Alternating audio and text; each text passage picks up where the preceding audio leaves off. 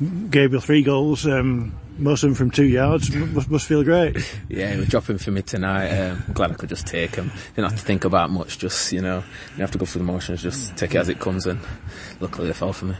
I mean, the first two goals in particular were really well worked and good crosses, weren't they? Yeah. Um, got it out wide and we've been working on crosses really and it's just coming in first time finish second one drop from air to yeah and get past a few defenders but yeah, yeah. and the the first one um, I mean, you did really, really well to get uh, front of man at near post, but it kind of bounced, yeah. bounced in off you, didn't it? yeah, I just dug it from under me and I got a good contact on it and yeah. it went in top corner, so I'll take him. I'll take. I'll have it come. Yeah, good contact you call it, okay.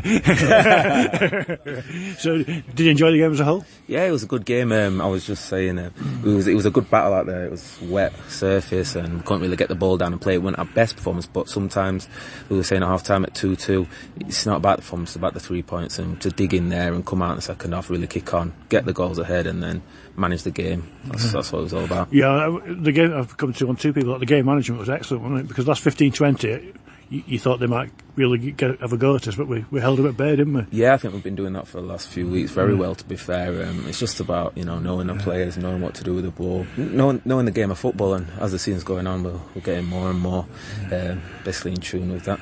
Yeah, uh, yeah, because it helps. Was it an un, almost an unchanged team from in Moscow, one change. Yeah, yeah, one change, but yeah. that was for, forced because yeah. of the yellow cards. so you know we're getting that consistency now as well.